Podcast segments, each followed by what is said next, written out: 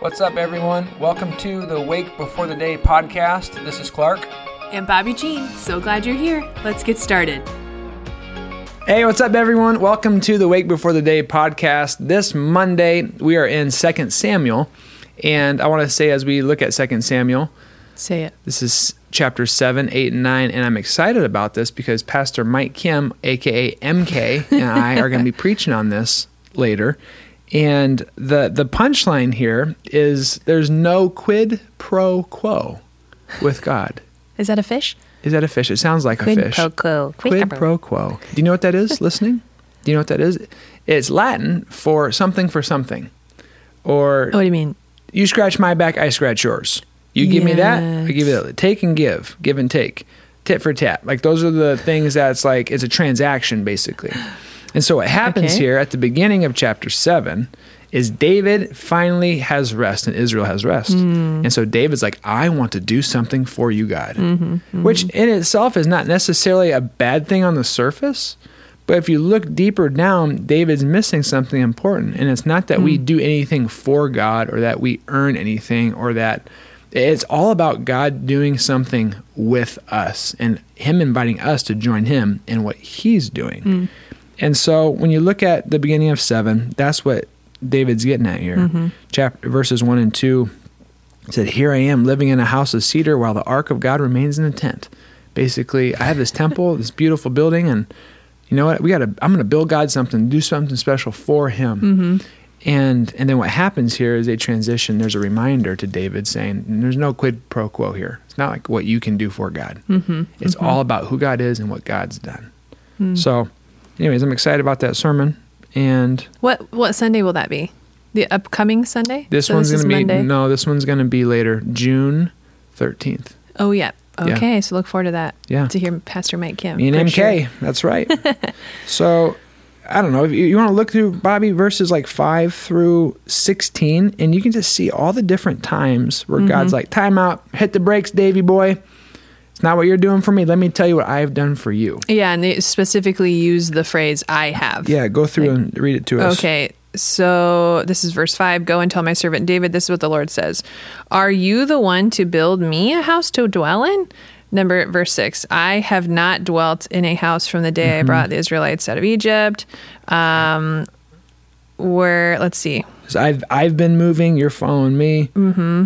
Um, verse seven. I've been moving. Yes, yep. I took you from the pasture and from following the flock. I have been with you wherever you have gone. I have cut off all of your enemies. I will provide. This is verse. That's verse nine. This is verse ten. I will provide a place for my people, um, and will plant them so that they. So I have will provide. I will plant so that they'll have a home. Uh, peop wicked people will not oppress them. I have appointed leaders over the people. I will also give you rest from your enemies. And so I think you just made a really important distinction that's a good word for us today in saying, like, um, God longs to be with us. We talked about that in Exodus, how that is like the number one main takeaway that God wants to be with his people.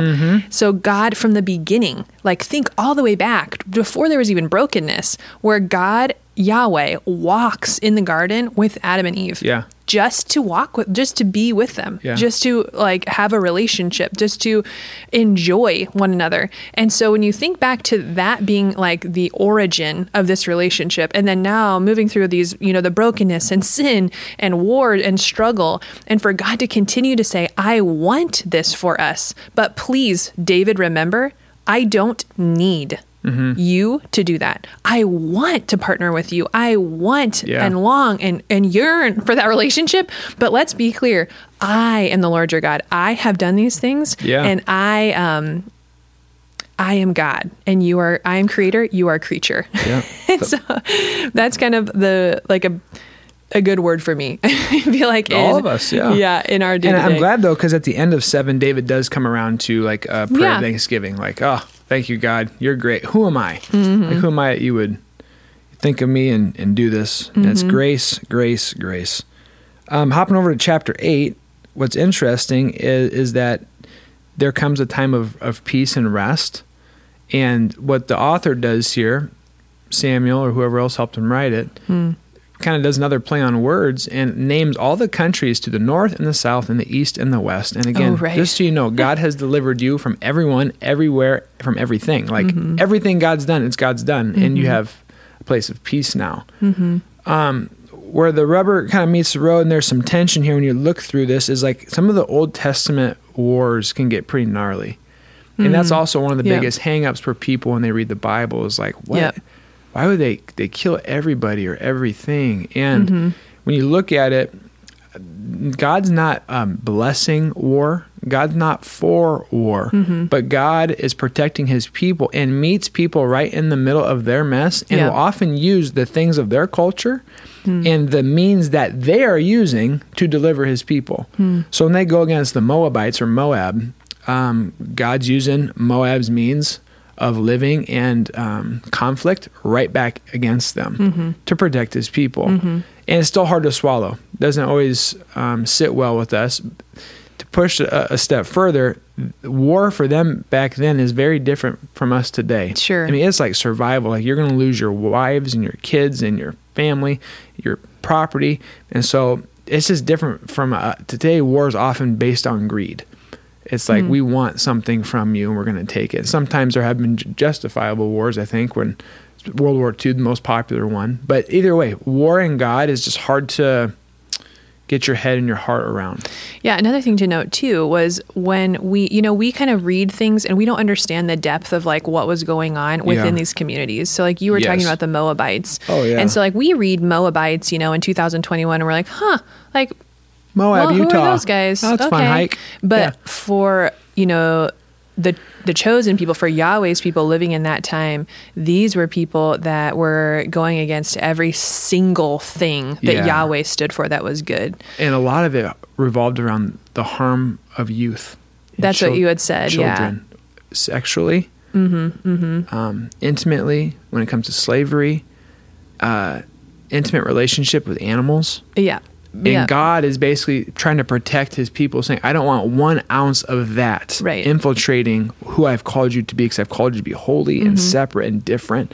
And that's where God's saying, I'm going to use the means of your people in this place, in this time of history, to separate you Yeah. Mm-hmm. and protect you, because I don't want you to do that. So meet Moab where they're at. And we're going to talk about this more, you guys, because it's Yeah. it is like as we've done D groups and um, mini churches and small groups and stuff. It is something that like we we've said this before. Like bring questions, bring Yeah. questions to the Bible, bring questions. Let's talk about it. Let's not just shove these things away so that way they become bigger questions when you you Mm-hmm. know come up into something when you're older or whatever.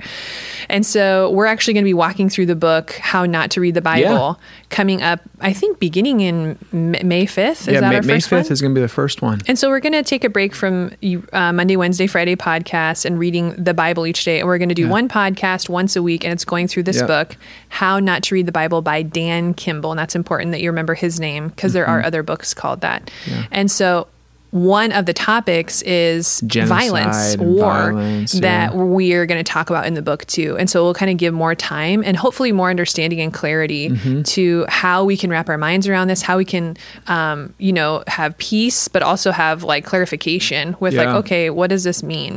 Uh, and how can we understand this better? Definitely. So order your book. Yeah. Order your book today and start reading. um, so there's that. And then I think what's interesting though from there, it, it transitions to chapter nine, Right. which hopefully you read, and is a really powerful story. And again, is a deep, intimate picture of God's grace. Mm. So, long story short, back in you know weeks ago, we talked about David's relationship with Jonathan, who had now passed away, Mm-hmm. and how they'd made a covenant to each other, saying like they they would have each other's backs, they'd protect one another, and Yeah. they'd protect each other's offspring and descendants. So Saul made bad decisions. He tainted a number of the relationships within Israel. But here's a picture of David now coming to Right. some of their offspring who had recently opposed David. Now, what's David going to do? So, do you want to read Sure. for us? Like maybe even the verses one through thirteen. Yeah. Will you just say this guy's name again? Because I just mess it up. Mephibosheth. I might just call him Mib. Mib. Mephibosheth. Mephibosheth. You got it. David asked, Is there anyone left of the house of Saul to whom I can show kindness for Jonathan's sake? Now there was a servant of Saul's house, household name in Ziba. They called him to appear before David, and the king said to him, Are you Ziba? Your servant, he replied. The king asked, Is there no one still left of the house of Saul to whom I can show God's kindness? Ziba answered the king, There is still a son of Jonathan. He is crippled in both feet. Where is he? The king asked. Ziba answered, He is at the house of Machir, son of Amiel, in Lo Debar.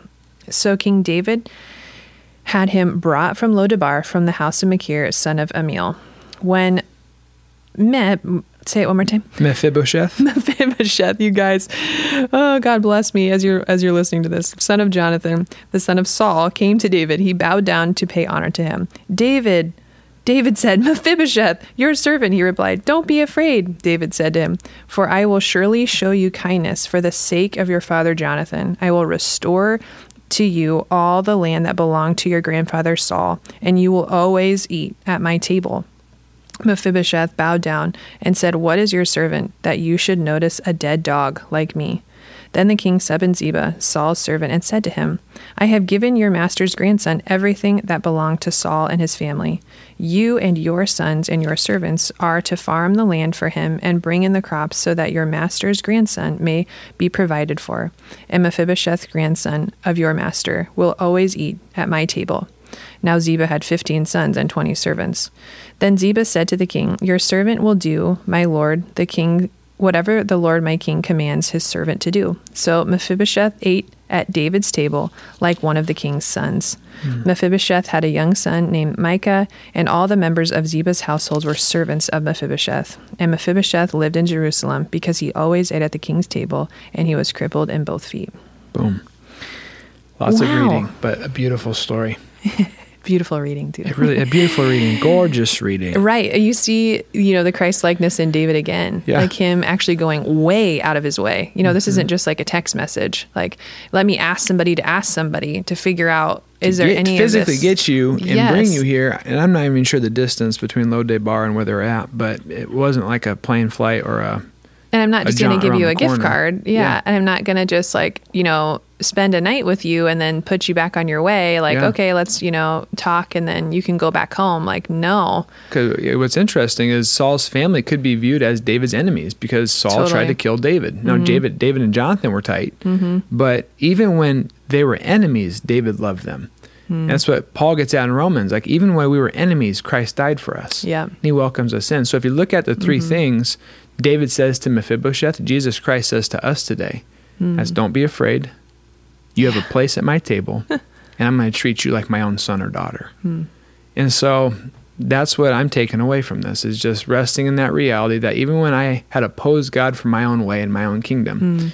he invites me back and he says, I'm going to treat you in ways you don't deserve. Yeah. Don't be afraid, Clark. Mm. Repent and believe still, but don't be afraid. You have a place at my table. I'm going to treat you like my son. Yeah. And man, so I guess for me, I would encourage you listening. If you're going to sin anything with these three chapters, I would rest in the beginning of chapter 9, verses 1 through 13, mm-hmm. and think through everything we've talked about when it comes to David and Saul and David and Jonathan. Yeah. And what is said to Mephibosheth here mm. don't be afraid. You have a place at my table. You belong, and you're going to be like a son to me. Yeah. Anything you would add to wrap this up? No, I think you said it really well. Yeah. Okay. Yeah, so this has been fun, and when you look at the rest of Second Samuel, unfortunately, it goes downhill. So the sermon series that we have yeah. in the Samuels is the tragedy and triumph within the kingdom of God, and David had, you know, really sought the Lord and sought His kingdom and His way, and we're about to take a nosedive, mm-hmm, mm-hmm. and uh, David's family line is going to get messed up because of a sin he's about to commit. So stay tuned. Yeah.